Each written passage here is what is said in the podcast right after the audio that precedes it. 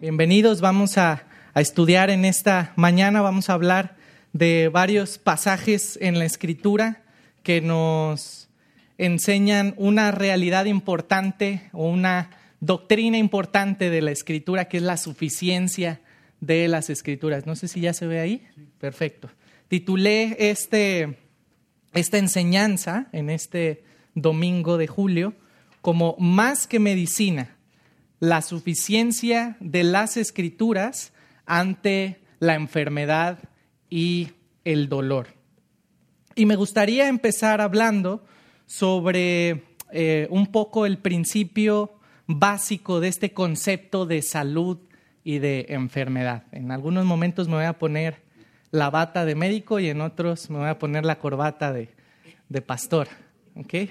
Entonces, eh, me gustaría empezar definiendo qué es la enfermedad. De acuerdo a la Organización Mundial de la Salud, la enfermedad es definida como un estado de completo bienestar físico, mental, social, etcétera, y no solamente la ausencia de enfermedades o de afecciones. En el pasado, por muchos años, el concepto de enfermedad era la ausencia, perdón, de, salud era la ausencia de eh, de enfermedad.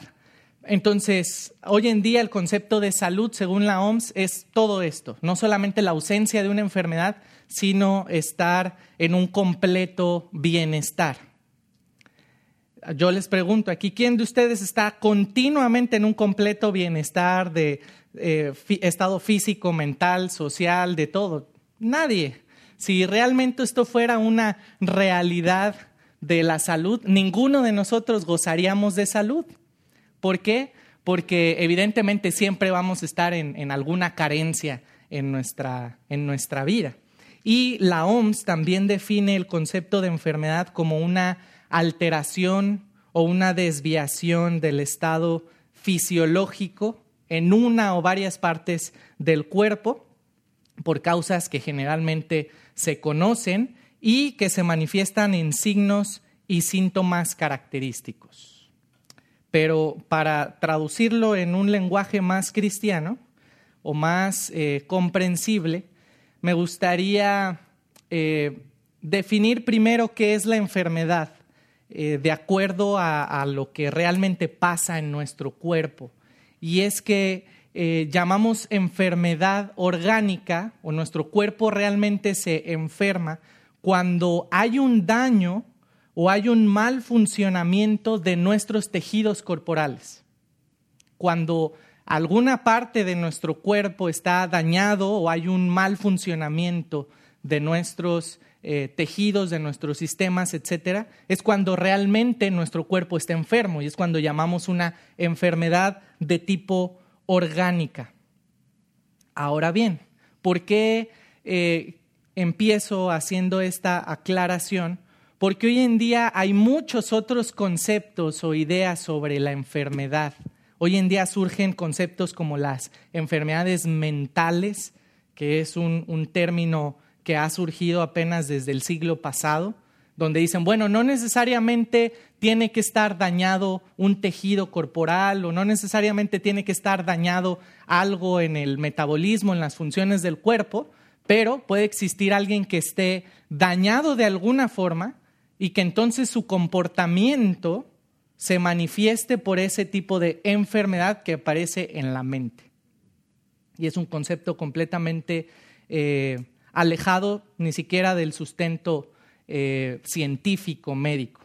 Ahora, quiero recordarles un poquito acerca de sus clases de anatomía, de ciencias naturales, de biología y usted recordará que la unidad eh, funcional y estructural del cuerpo humano es la célula.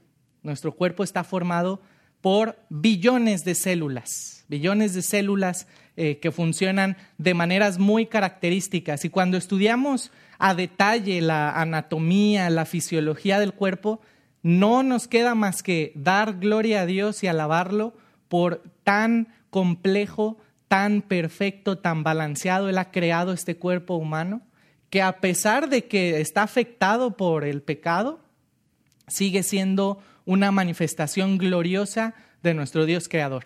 Absolutamente. Cuando vemos cada particularidad de, las células, por ejemplo, la célula nerviosa, completamente distinta a la célula del, del miocardio, del corazón, que hacen funciones completamente distintas y que el Señor las hizo de una manera tan particular, las células del hígado que tienen una capacidad regenerativa que no tienen otros tipos de órganos u otro tipo de tejidos. Es maravilloso cuando vemos eh, la realidad desde una perspectiva eh, bíblica y teocéntrica. Entonces, recordando otra vez sus clases de biología, nuestro cuerpo está formado por billones de células, esas células con determinadas características van a formar tejidos que van a funcionar de una manera bien eh, coordinada, diversos tejidos. Por ejemplo, eh, el corazón está formado no solamente del tejido cardíaco, sino de otros tejidos como tejido de conexión,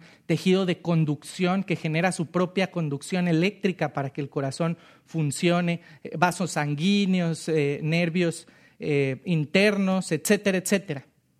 Y esos tejidos, cuando están trabajando entre sí y están unidos, van a formar entonces órganos, como el que ya dijimos, el corazón, formado por varios tipos de tejidos. Cuando esos órganos trabajan en función, en conjunto, para una cierta característica particular del cuerpo, entonces van a formar, van a formar aparatos y sistemas. Y ahí es donde tenemos el sistema locomotor, el sistema respiratorio, el sistema circulatorio, el sistema digestivo, etcétera, etcétera. Esa es la, la maravilla de lo que el Señor ha creado en nuestro cuerpo. Entonces, cuando alguno de estos elementos se daña, si la célula se daña, su metabolismo funcional se daña, o a nivel tisular, es decir, de los tejidos, hay una una falla ahí o en un órgano, etcétera, entonces es a lo que llamamos una enfermedad.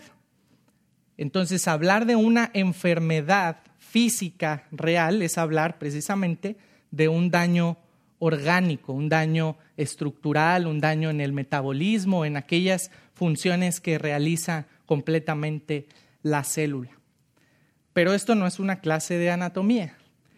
¿Por qué entonces hablar de la enfermedad y mencionar a la enfermedad como un daño orgánico? Bueno, porque la escritura, hermanos, habla mucho sobre la enfermedad y el dolor.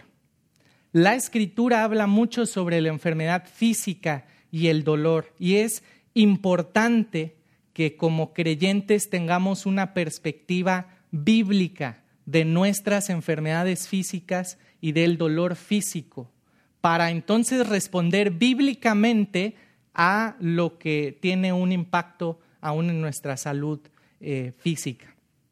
Me gustaría mencionar aquí eh, en particular que la palabra enfermedad aparece desde el Antiguo Testamento, en el Nuevo Testamento, eh, y me gustaría justo aquí hacer una, aclaración en cuanto a eso. Ustedes saben que los idiomas originales eh, en los que se escribió la, Biblia, en el Antiguo Testamento, el hebreo, el Nuevo Testamento, el griego, tienen obviamente eh, las palabras diversas connotaciones, diversos sentidos que a veces nuestras traducciones al español no son del todo precisas. Entonces, en particular, la palabra enfermedad en el Nuevo Testamento aparece eh, de diversas, en diversas ocasiones o con diversos contextos, porque cuando vemos la palabra enfermedad en nuestra Biblia, en los evangelios, Mateo, Marcos, Lucas y Juan, generalmente se está refiriendo a una enfermedad física. Repito, cuando leemos en nuestra Biblia enfermedad en el Nuevo Testamento, generalmente sí se está refiriendo a una enfermedad física. Es la palabra eh, en el griego que se refiere a una enfermedad eh, física.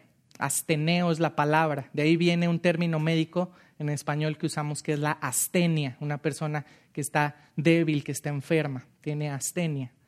Pero algo muy particular es que en las cartas del Nuevo Testamento, las cartas paulinas principalmente, las de Pablo, eh, la palabra enfermedad no necesariamente tiene esa connotación de una enfermedad física, sino que hace más referencia a una debilidad espiritual. Entonces, no necesariamente está hablando de una enfermedad física, sino de una debilidad espiritual. El término griego tiene esa connotación más a una debilidad espiritual. Por ejemplo, veamos algunos eh, ejemplos breves ahí. Si vamos a Romanos capítulo 8, vean en Romanos capítulo 8, el versículo 3 dice, porque lo que era imposible para la ley, por cuanto era débil por la carne, Dios enviando a su Hijo en semejanza de carne de pecado y a causa del pecado, condenó al pecado en la carne para que la justicia de la ley se cumpliese en nosotros, que no andamos conforme a la carne, sino conforme al Espíritu. Aquí la palabra débil en el versículo 3, por cuanto era débil por la carne, es esa misma palabra que en otras cartas aparece como enfermo. Entonces algunos podrían traducirlo como por cuanto era enfermo por la carne, ¿sí? Pero está hablando de una debilidad espiritual, una enfermedad que pudiéramos decir eh, espiritual. Otro, otro ejemplo podemos encontrar ahí en Romanos 14, el versículo 2, cuando Pablo está hablando de los débiles en la fe.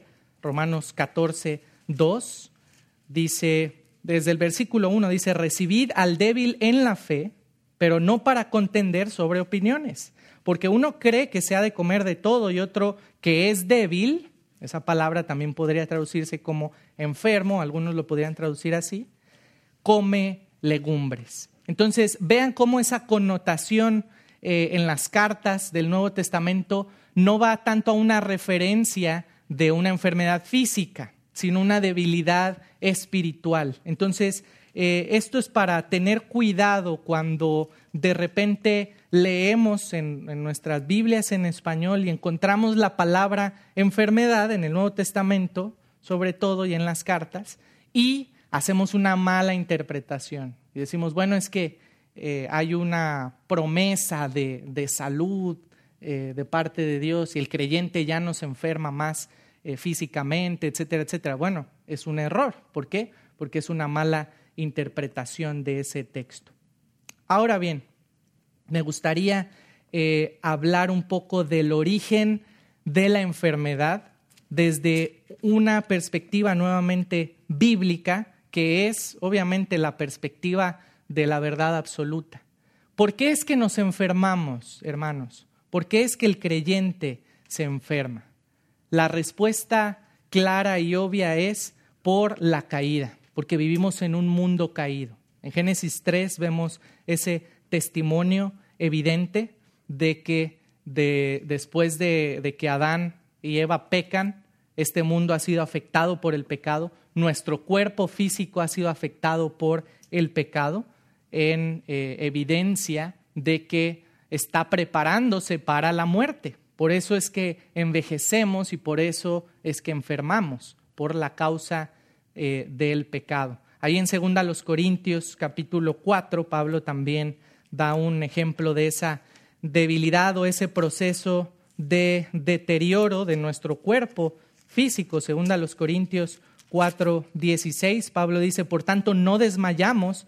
Antes, aunque este nuestro hombre exterior se va desgastando, el interior, no obstante, se renueva de día en día déjeme decirle algo, que médicamente el envejecimiento empieza cuando el ser humano termina de crecer y desarrollarse. Es decir, a los 18 o los 21 años. Usted empieza a envejecer a los 18 o los 21 años. Inmediatamente el cuerpo termina de madurar, todos sus, eh, sus órganos, sus sistemas, inmediatamente empieza la, eh, el envejecimiento. Esa es la, la realidad inminente y por eso parte de ese envejecimiento, parte de ese deterioro es obviamente la causa de nuestras enfermedades. Pero me gustaría mencionar eh, orígenes o características específicas o particulares. ¿Por qué es que particularmente el creyente y el no creyente se puede enfermar. Número uno, dijimos que de manera general todos nos enfermamos como resultado de la caída. No, no, eh, no hay persona que no se enferme. obviamente algunos de alguna enfermedad más grave que otra, otros eh, por la gracia de Dios no han padecido enfermedades eh, fuertes, etcétera. Pero cuando hablamos específicamente y nos hacemos la pregunta, ¿por qué es que yo estoy enfermo? Bíblicamente vemos dos, dos causas del por qué la gente se enferma. Y la primera es por el pecado personal, por nuestro pecado.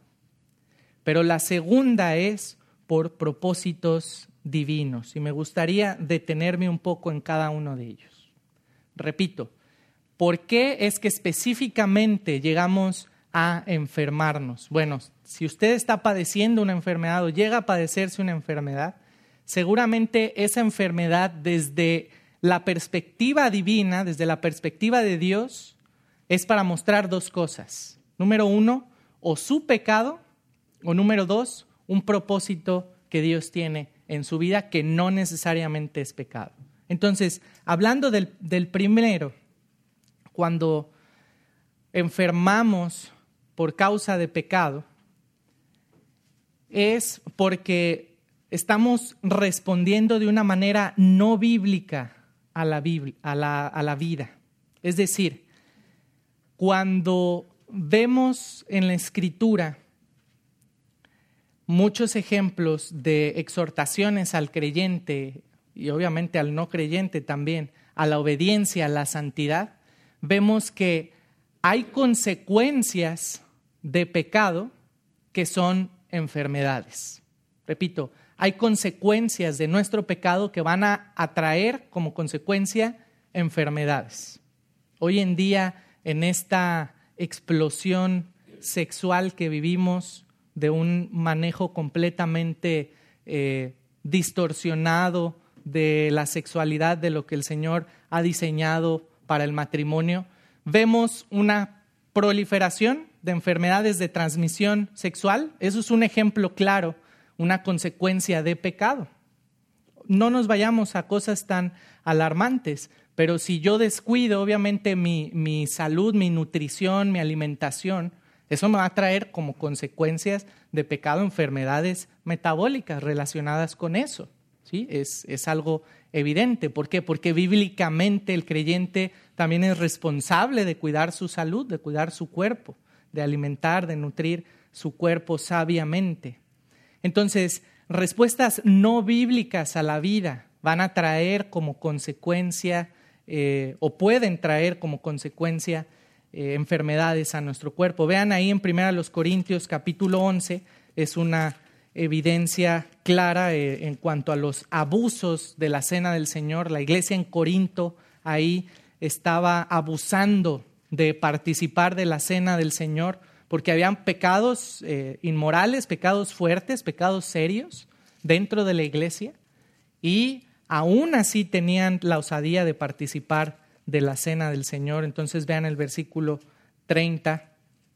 Voy a leer desde el 28. Por tanto, pruébese cada uno a sí mismo y coma así del pan y beba de la copa, porque el que come y bebe indignamente sin discernir el cuerpo del Señor, juicio come y bebe para sí. Vean el versículo 30. Por lo cual hay muchos enfermos y debilitados, aquí se está hablando de enfermedad física, muchos enfermos y debilitados entre vosotros, y muchos duermen. Una evidencia ahí muy clara, por eso Pablo hace esta distinción entre enfermos y debilitados, o sea, enfermos físicamente y debilitados espiritualmente, y otros como consecuencia de pecado, de no tomar, no participar de la cena del Señor dignamente, ya duermen. Entonces, una causa evidente del por qué nos enfermamos es por nuestro pecado. Pero no es la única, hermanos. No es la única. Otra causa del por qué nos enfermamos es porque Dios tiene un propósito para nuestras vidas. Repito, es porque Dios tiene un propósito para nuestras vidas. Entonces, mucho cuidado cuando vemos a alguien enfermo y decir, es por pecado.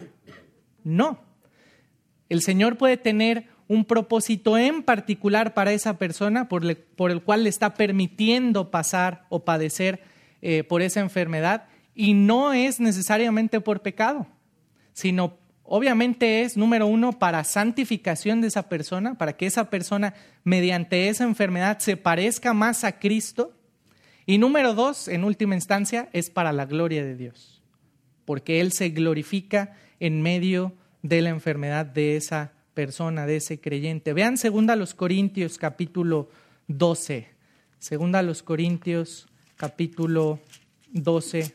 Vean el versículo 7, que hay un testimonio claro de una enfermedad que no es por consecuencia de pecado, sino por el propósito, el plan que Dios eh, tenía, en este caso para Pablo, en su ministerio. Vean el versículo 7, segunda los Corintios 12, 7 y para que la grandeza de las revelaciones no me exaltase desmedidamente, me fue dado un aguijón en mi carne, un mensajero de Satanás que me abofetee para que no me enaltezca en sobremanera.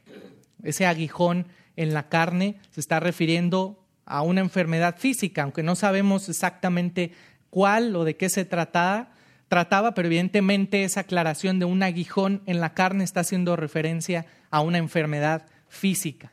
Vean cómo el Señor, para mantener en humildad, para eh, enseñar humildad a, Pablo, manda ese aguijón en la cárcel, en la carne, perdón, para que no eh, le mantuviera distraído eh, su orgullo o la posición que el Señor le había dado en su ministerio con la predicación entre los gentiles sino que le mantuviera justo pensando y haciendo todo para la gloria de Dios. Entonces, en última instancia, toda enfermedad que padecemos existe para la gloria de Dios. Dios tiene un propósito para su gloria en medio de nuestra enfermedad. Esta es la mejor perspectiva, hermanos, que, que debemos de tener con respecto a nuestra enfermedad. Esta enfermedad es para la gloria de Dios independientemente de a dónde me conduzca esta enfermedad, si me conduce a la salud o me conduce a la muerte física. Esta enfermedad es para la gloria de Dios, para que Dios sea glorificado.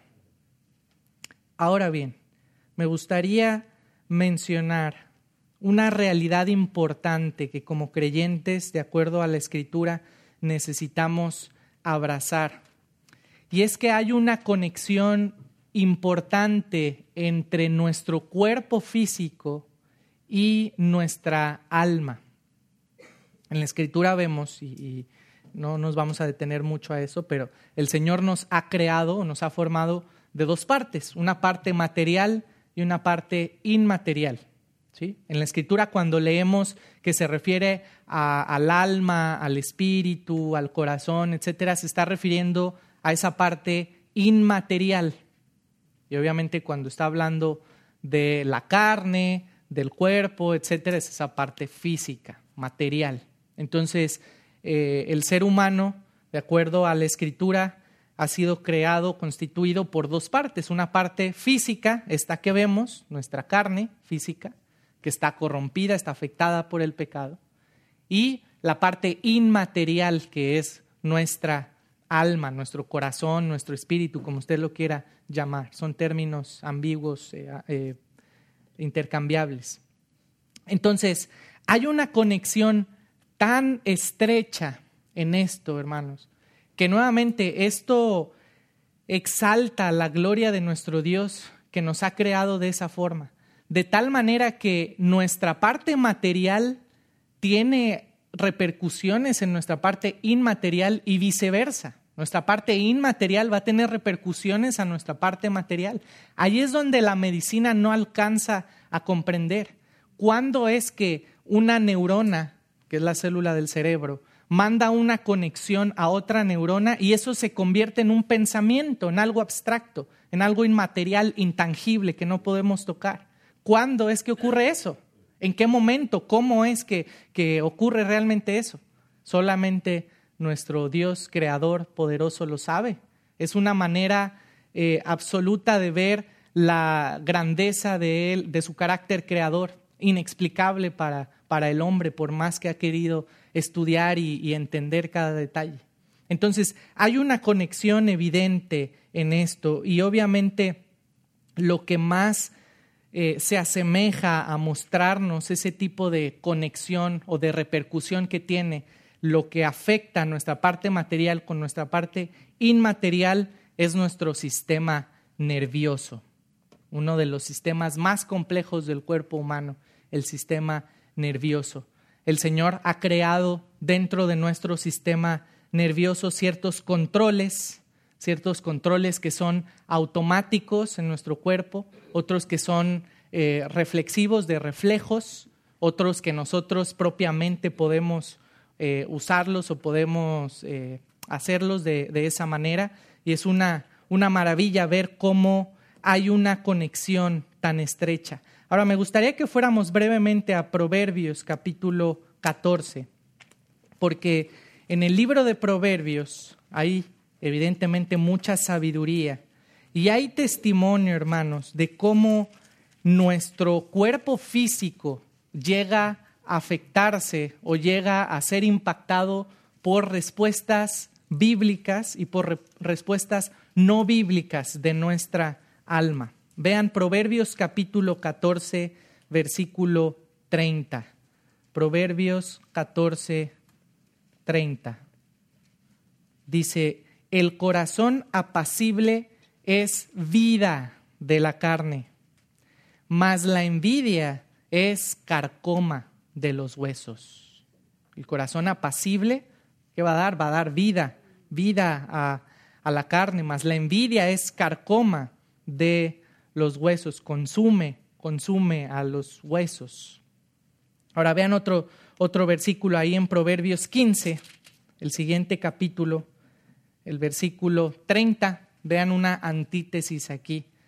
Proverbios 15, 30. La luz de los ojos alegra el corazón y la buena nueva conforta los huesos. La buena nueva conforta los huesos. No hay eh, nada aquí de misticismo, hermanos. ¿sí? No hay nada de, misticismo. Estamos leyendo el texto, estamos haciendo una interpretación literal, obviamente eh, en su contexto es un sentido de sabiduría, de, poesía, de alguna manera, pero hay, hay, riqueza, hay verdad, hay literalidad en esto. ¿sí? El creyente que vive con esa buena nueva, con la verdad de Dios, eso va a impactar, por supuesto, su cuerpo. No quiere decir que, no, que nunca se va a enfermar, no está hablando de eso, pero está hablando de un impacto aún en, en nuestro propio cuerpo, aún a pesar de la, de la enfermedad que el Señor nos pudiera permitir tener. El último, Proverbios 17, 22, también otra antítesis que encontramos aquí. Proverbios 17, 22. El corazón alegre constituye buen remedio, mas el espíritu triste seca los huesos. El corazón alegre constituye el buen remedio, la buena medicina pero el espíritu triste seca los huesos. Hoy en día, y esto tiene desde ya eh, dos siglos atrás, la farmacología ha desarrollado eh, eh, algún tipo de, sustancia que le llaman sustancia placebo. Seguramente ustedes han escuchado ese término placebo. El placebo es algo que se ve como, como una pastillita, como una medicina, parece como una pastillita, una medicina, pero no es una pastillita, una medicina. A veces es un comprimido de harina, es un comprimido de azúcar, etcétera, etcétera. Y todos los estudios científicos, farmacológicos, para que puedan lanzar un medicamento al mercado, tienen que hacer pruebas o ensayos clínicos controlados, se llaman. Entonces, eh, lo que hacen es que dividen a poblaciones similares, por ejemplo, eh, enfermos cardíacos, ¿no? Todo un grupo de personas con una enfermedad cardíaca, con ciertas características, etcétera, y dividen la población. Y a, un lado, y generalmente antes de continuar, generalmente hacen estudios que le llaman doble ciego. Es decir, ni los pacientes saben qué están tomando, ni siquiera el investigador sabe qué está tomando. Hay una tercera persona que es el único que sabe, ah, fulanito tomó esto y, esta persona tomó otro. Entonces, dividen la población y a una mitad le dan la pastilla hacia el corazón, el fármaco que, están probando, su eficacia, y al otro le dan algo que se ve completamente similar, pero es un comprimido de azúcar o, de harina, lo que sea. ¿sí? Entonces, las dos poblaciones empiezan a tomarlo normal, bien, eh, con su apego a tratamiento. Y si el medicamento que yo estoy probando obviamente es eficaz, las personas que están tomando ese medicamento empiezan a mejorar, empiezan a ver resultados de, mejoría. Y las personas que están tomando el, el, placebo continúan igual o tal vez en más deterioro porque no están recibiendo un verdadero tratamiento. El problema está, y esto sobre todo pasa en aquellos medicamentos que se usan para las supuestas enfermedades mentales, que son los fármacos psicotrópicos, que hay muchos resultados científicos donde la gente mejora tomando el comprimido de azúcar o de, harina, tomando el placebo, por esta idea que tiene de que, bueno, es que esta pastillita, esto me va a sanar, esto me va a curar y esto me va a eh, hacer sentir bien, etc. Entonces, vean cómo la mente que el Señor nos ha dado es una mente poderosa ¿sí? Y es una mente que aún puede generar esa idea de, bienestar, de sentirse bien por un comprimido de azúcar, un comprimido de harina. Entonces, eh, nuevamente cuando vemos esta realidad aquí en la escritura, vean cómo la verdad de Dios es lo que aún afecta no solamente nuestra alma, nuestra parte inmaterial, sino aún nuestro propio bienestar físico. Es la palabra de Dios aún suficiente para eh, animar nuestro, nuestro cuerpo físico. Entonces, me gustaría eh, solo mostrar un ejemplo de nuestro sistema nervioso. Hay muchas clasificaciones de nuestro sistema nervioso. Aquí me voy a poner nuevamente la, la bata de doctor. Pero básicamente nuestro sistema nervioso se divide en el sistema nervioso central, que corresponde al encéfalo, lo que normalmente llamamos cerebro, toda la masa se llama masa encefálica, el cerebro es solo una parte del encéfalo, y la médula espinal, nuestra columna vertebral, lo que pasa dentro de la columna vertebral es igual de importante que nuestro, eh, nuestro encéfalo. Pero en cuanto a la función, esa, médula espinal deriva eh, de 12 pares craneales perfectamente alineados, deriva todos los demás nervios que llegan a todas las partes de nuestro cuerpo. Todo nuestro cuerpo está inervado, está lleno de nervios para poder hacer la función. Eso le llamamos sistema nervioso periférico. Cuando hablaba hace un momento de esos controles que decimos que Dios eh, ha creado en nuestro cuerpo, hablamos de la parte que llamamos autónoma y otra que llamamos eh, somática. La autónoma es la que controla esas actividades involuntarias. Por ejemplo, eh, gracias al Señor que no tenemos que estar pensando, diciendo a nuestro corazón, late, corazón late. Imagínense, nos dormimos, nos distraemos, se nos pierden las llaves, hermano. Que no se nos vaya a olvidar decirle al corazón que lata. Ya ahí, ahí quedamos. Entonces vean cómo el Señor diseñó esa parte eh, involuntaria o autónoma. Y también está la parte voluntaria. Por ejemplo, si yo ahorita les digo, levanten todos su mano izquierda, Levanten por favor su mano izquierda como yo. Espero que no lo hagan como yo porque yo estoy levantando la derecha, ¿sí? Pero todos podemos levantar nuestras, nuestras manos e indicar a nuestras extremidades cómo moverse. Esa es la parte voluntaria que el Señor ha creado. Ahora si les digo inhalen todos, exhalen. ¿Qué pasa ahí? No tenemos que estar todo el tiempo pensando en respirar, ¿cierto? Vean la complejidad aún más de cómo el Señor nos ha creado. La respiración tiene una parte voluntaria y otra involuntaria. Cuando queremos podemos respirar, pero cuando no estamos pensando, nuestro cuerpo está continuamente respirando. Es esa parte eh, involuntaria. Vean la creación de nuestro Dios, cómo eh, se manifiesta en nuestro cuerpo de maneras tan precisas. Entonces, eh, volviendo nuevamente a, ejemplos de cómo nuestro cuerpo, nuestra parte material llega a tener afección en nuestra parte inmaterial y viceversa. Un ejemplo muy común que, vemos de eso es el estrés. Eh, el estrés, hermanos, es una actitud pecaminosa, es una falta de confianza, es una incredulidad eh, en el creyente. ¿Por qué? Porque pasajes como Mateo 6, pasajes como Filipenses capítulo 4 es muy claro con respecto al estrés. Por nada estéis afanosos, por nada estéis estresados. ¿Cuál es la, la solución? ¿Cuál es el tratamiento bíblico al estrés? La oración. Filipenses capítulo 4, versículo 6, por nada estéis afanosos, sino sean conocidas delante de Dios vuestras peticiones. ¿Sí?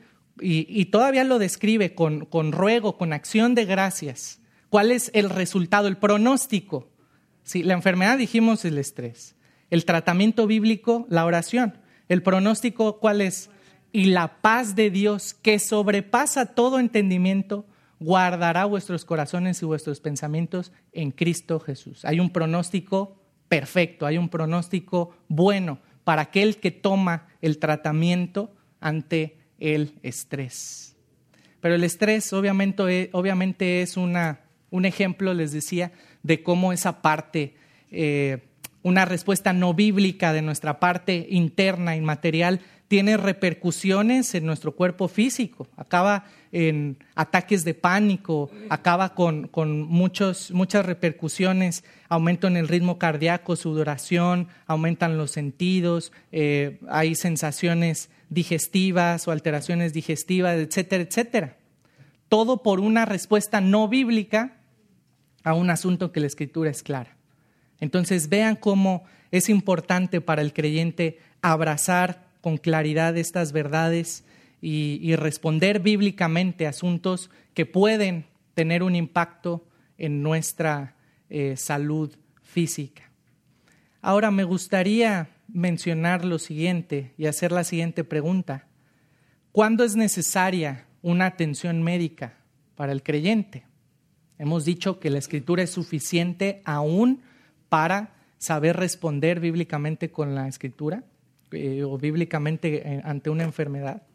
Pero eso no significa que no voy a ir al médico, no voy a tratarme físicamente, voy a estar leyendo los salmos o proverbios todo el tiempo y con eso el Señor me va a curar. No, no.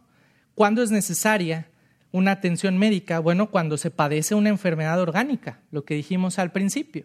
Cuando hay alguna alteración en nuestro cuerpo, en nuestro organismo, necesitamos atenderla. ¿Por qué? Porque esa es una manera responsable que el creyente está respondiendo ante la enfermedad física que está teniendo. Un creyente responsable es aquel que atiende eh, a su cuerpo. ¿Por qué? Porque sabe que su cuerpo es templo del Espíritu Santo, que este cuerpo tiene importancia para Dios. Claro, está afectado por el pecado, por este cuerpo es que seguimos batallando con el pecado. Pero hermanos, piense lo siguiente, es en esta vida física, con este cuerpo físico que nosotros conocimos a Cristo. Entonces, por supuesto que es importante también para el Señor el cuidado de nuestro cuerpo físico que todo nuestro ser, nuestra parte material inmaterial, dé gloria a Dios. Y una manera de glorificar a Dios es eso, siendo responsables, cuidando nuestro cuerpo, atendiéndolo en una, eh, ante una enfermedad, etc. ¿Y por qué? ¿Por qué buscar entonces atención médica? Y son preguntas muy, muy obvias, pero número uno, bueno, porque una enfermedad orgánica obviamente puede llevar a la muerte. No queremos que la muerte física sea una consecuencia a nuestra irresponsabilidad por no cuidar nuestro pecado.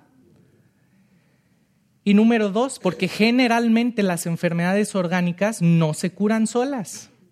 Nuevamente, las enfermedades orgánicas, lo, material, lo físico, no se cura solo generalmente. Hay algunas que sí, eh, obviamente por sentido común, un resfriado común, eh, etcétera, etcétera, una intoxicación alimenticia bueno, son enfermedades leves que sí curan de repente solas, pero si estamos hablando de algo un poco más serio, tenemos que atenderlo, prestar atención eh, de esa forma. Ahora, ¿Cuál es la respuesta correcta ante la enfermedad? ¿Cómo responde correctamente el creyente ante la enfermedad? Y aquí quiero mostrarles algunos puntos. Y el primero es que el creyente responde correctamente a las enfermedades, número uno, evaluando cuáles son las causas, evaluando cuáles son las causas de la enfermedad. Vean aquí algunas preguntas eh, reflexivas. Número uno, ¿esta enfermedad forma parte de vivir en un mundo caído? La respuesta, hermanos, aquí siempre es sí, por supuesto. Si estoy enfermo, aunque tenga una gripa o tenga una enfermedad terminal, la respuesta es que me estoy enfermando porque esto es una evidencia de la veracidad de la palabra de Dios. Es una evidencia de que nuestro cuerpo está afectado por el pecado. La respuesta aquí siempre es sí. Pero vean las siguientes preguntas. La segunda es, ¿esta enfermedad que estoy padeciendo es consecuencia de algún pecado? Y hermanos, siempre busquemos la oportunidad cuando estamos enfermos de examinar nuestro corazón y precisamente preguntarnos esto. Como Pablo exhorta, también examínese cada uno a sí mismo si es que está en la fe. Es una, un continuo ejercicio para nosotros. Una enfermedad física es una oportunidad que el Señor nos está dando para crecer en santidad. Nuevamente, así sea una gripe común, un resfriado común, o así sea una enfermedad terminal. Es una, es una oportunidad que el Señor nos da para hacernos esta pregunta. ¿Esto es consecuencia de un pecado? Em, ¿Me enfermé de esta gripe común porque no cuidé mi salud, porque me descuidé, no me abrigué, tomé eh, cosas frías, respiré aire frío eh, cuando pude haberlo evitado, etcétera, etcétera, y eso pudo haber sido una consecuencia de pecado? Si la respuesta es sí, bueno, ya sabemos qué hacer. Señor, perdóname, me arrepiento por haber descuidado mi cuerpo de esta forma y no haberte honrado de esa manera. Y ahora obra en, en mi cuerpo dándome salud conforme a tu voluntad. Ahora, si después de esa examinación la respuesta es no, entonces aquí está la siguiente pregunta. ¿Tiene Dios un propósito divino? Si la respuesta aquí es no, hermanos, la respuesta aquí va a ser sí. Ahora déjeme le digo algo más. Si la respuesta aquí mismo es sí, aquí también va a ser sí.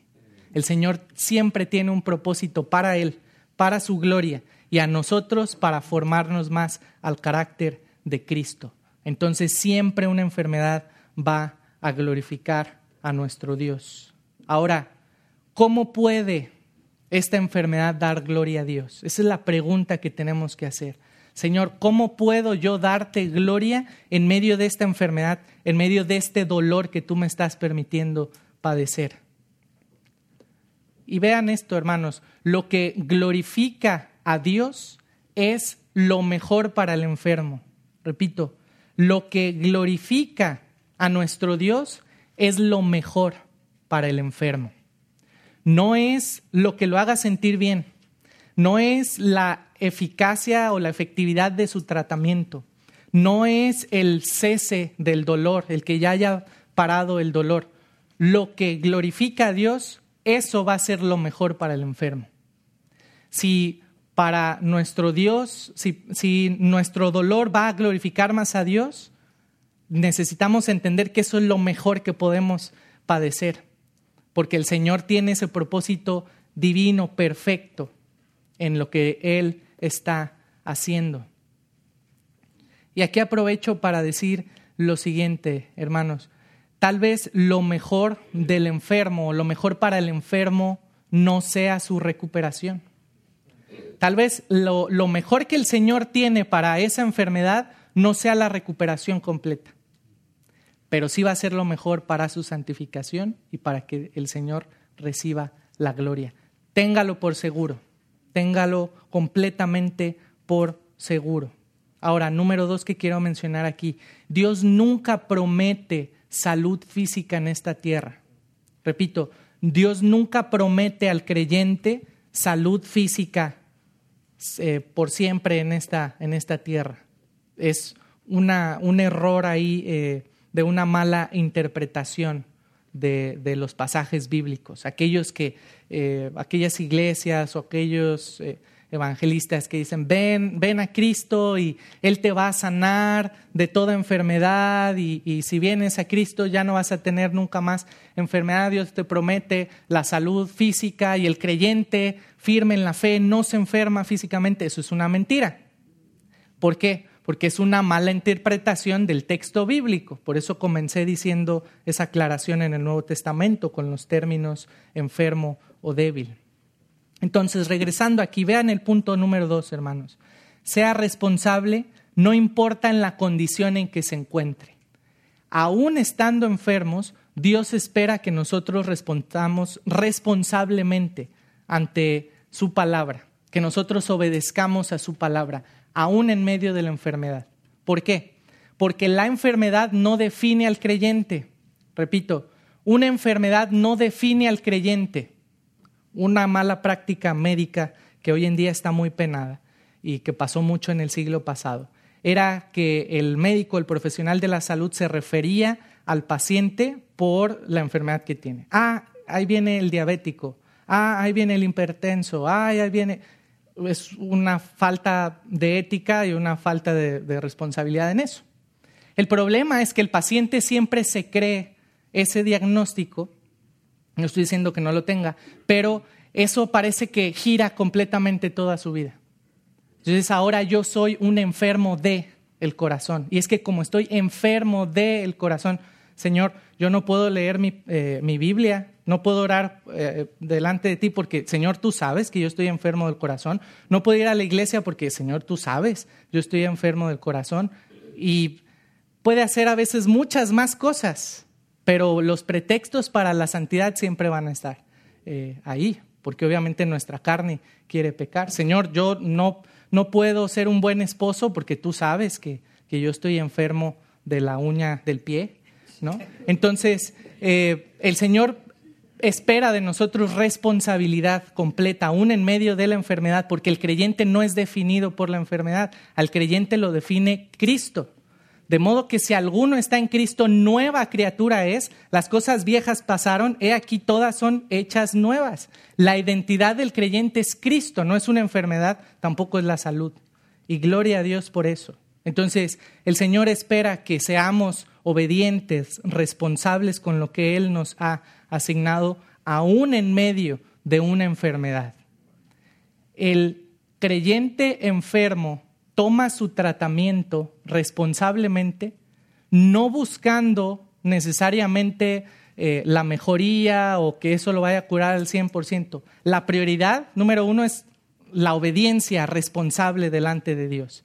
Si la consecuencia de parte de Dios a esa obediencia responsable es la salud, es una bendición añadida, es una muestra de la gracia de nuestro Dios. Y es obviamente donde ahí hay el verdadero gozo, ahí es donde verdaderamente está la eh, bendición de todo. Por último, ¿qué sucede si tengo una enfermedad que la medicina no ha descubierto? La respuesta debe ser en gratitud y en obediencia perfecta, lo mismo. Un ejemplo que tenemos es Job. Job fue un ejemplo de enfermedad por un propósito divino que él ni siquiera llegó a saber. ¿Por qué, Señor? ¿Por qué de tener esta enfermedad? ¿Por qué es que debes de tener una respuesta a esa pregunta? ¿Por qué no? Si merecemos la muerte, que es lo, lo, lo peor que nos pueda pasar. Y no vamos a tener muerte eterna, hermanos, por la gracia de Dios, por, porque Cristo ya murió y resucitó. Entonces, eh, evidentemente es una respuesta de gratitud. Y si me permiten un par de minutos, solo quiero concluir con esto. ¿Cómo orar por, por mi enfermedad? A veces tenemos confusión con esto. ¿Cómo, cómo ora el creyente por enfermedad?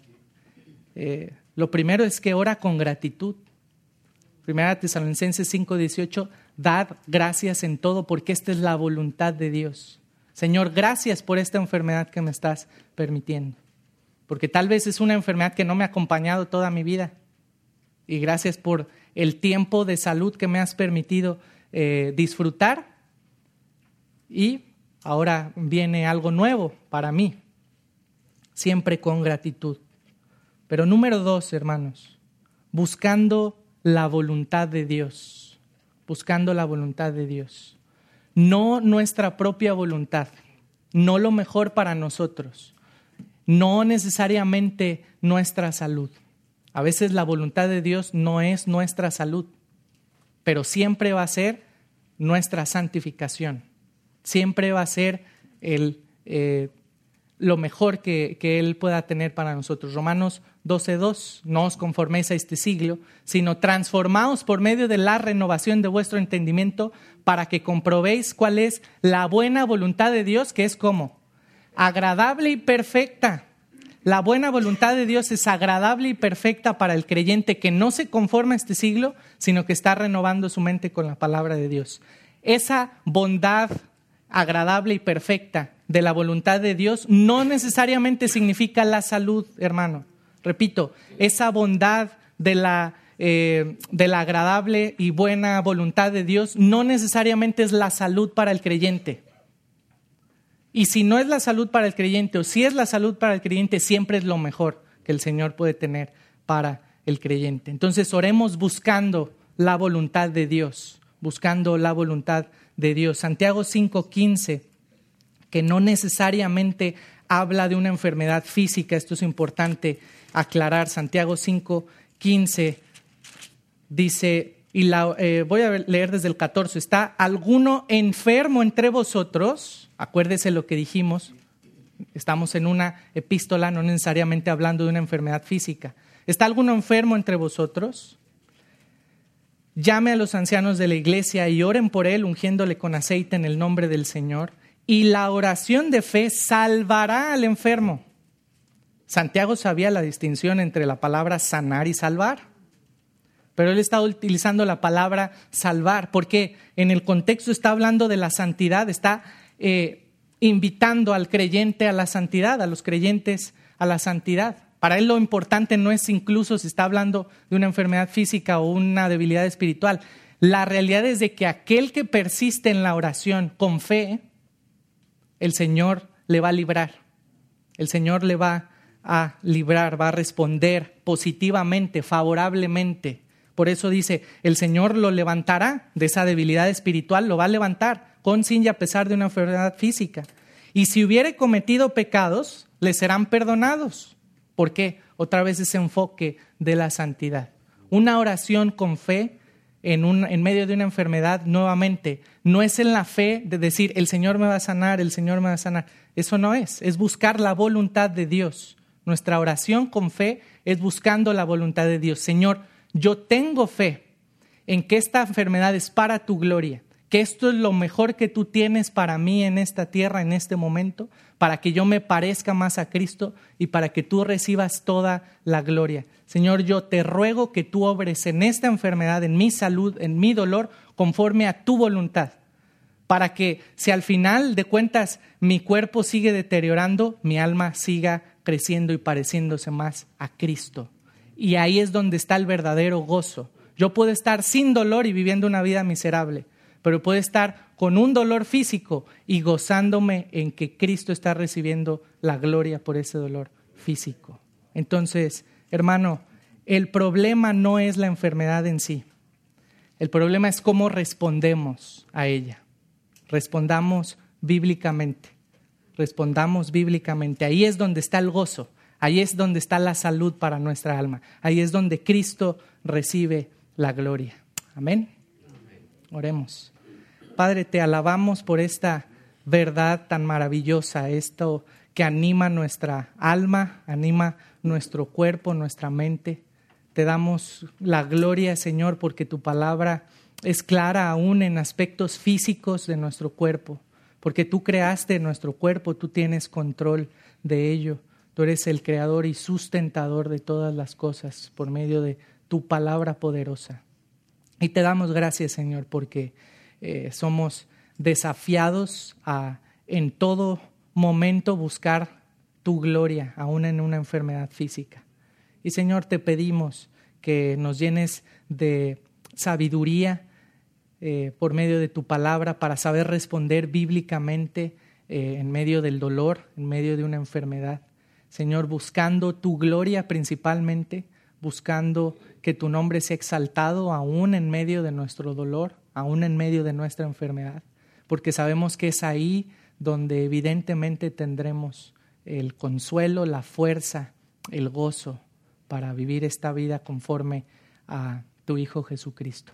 Gracias, Señor, por estas verdades tan hermosas y te rogamos, Señor, que eh, cuando estemos enfermos nos recuerdes estas verdades que hemos hablado, que hemos encontrado en tu palabra y nos animen, Señor, a responder en obediencia a tu palabra. Gracias, Señor, por este tiempo juntos y continúa recibiendo la gloria en este día. En el nombre de Jesús. Amén.